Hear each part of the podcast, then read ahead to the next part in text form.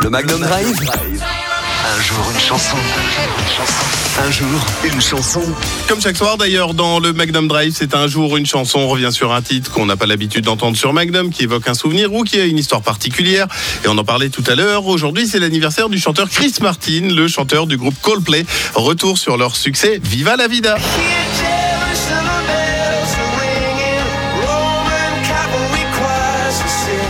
Alors pourquoi ? Parce que Viva la Vida, en plus d'être une chanson polémique, souvent accusée de plagiat, avec des paroles obscures, bibliques, eh bien, elle est surtout inspirée de deux œuvres visuelles non moins célèbres. La pochette de l'album représente la liberté guidant le peuple de Delacroix, tandis que son titre fait référence au tableau du même nom de Frida Kahlo.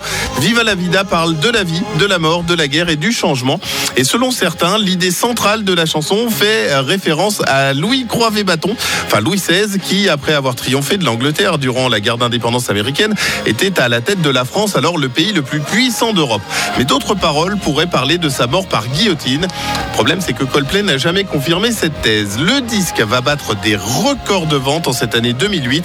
Avec près de sept millions d'exemplaires vendus, la chanson Viva la Vida sera numéro un aux États-Unis. Ça faisait près de dix ans qu'aucun groupe britannique n'avait atteint cette première place depuis Wannabe des Spice Girls.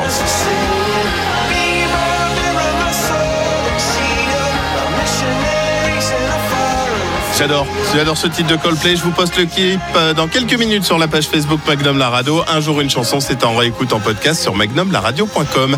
La suite pour les hits Royal République ou encore Nolwenn Leroy. Voici Brésil et Finistère. Magnum la radio. Un jour, une chanson.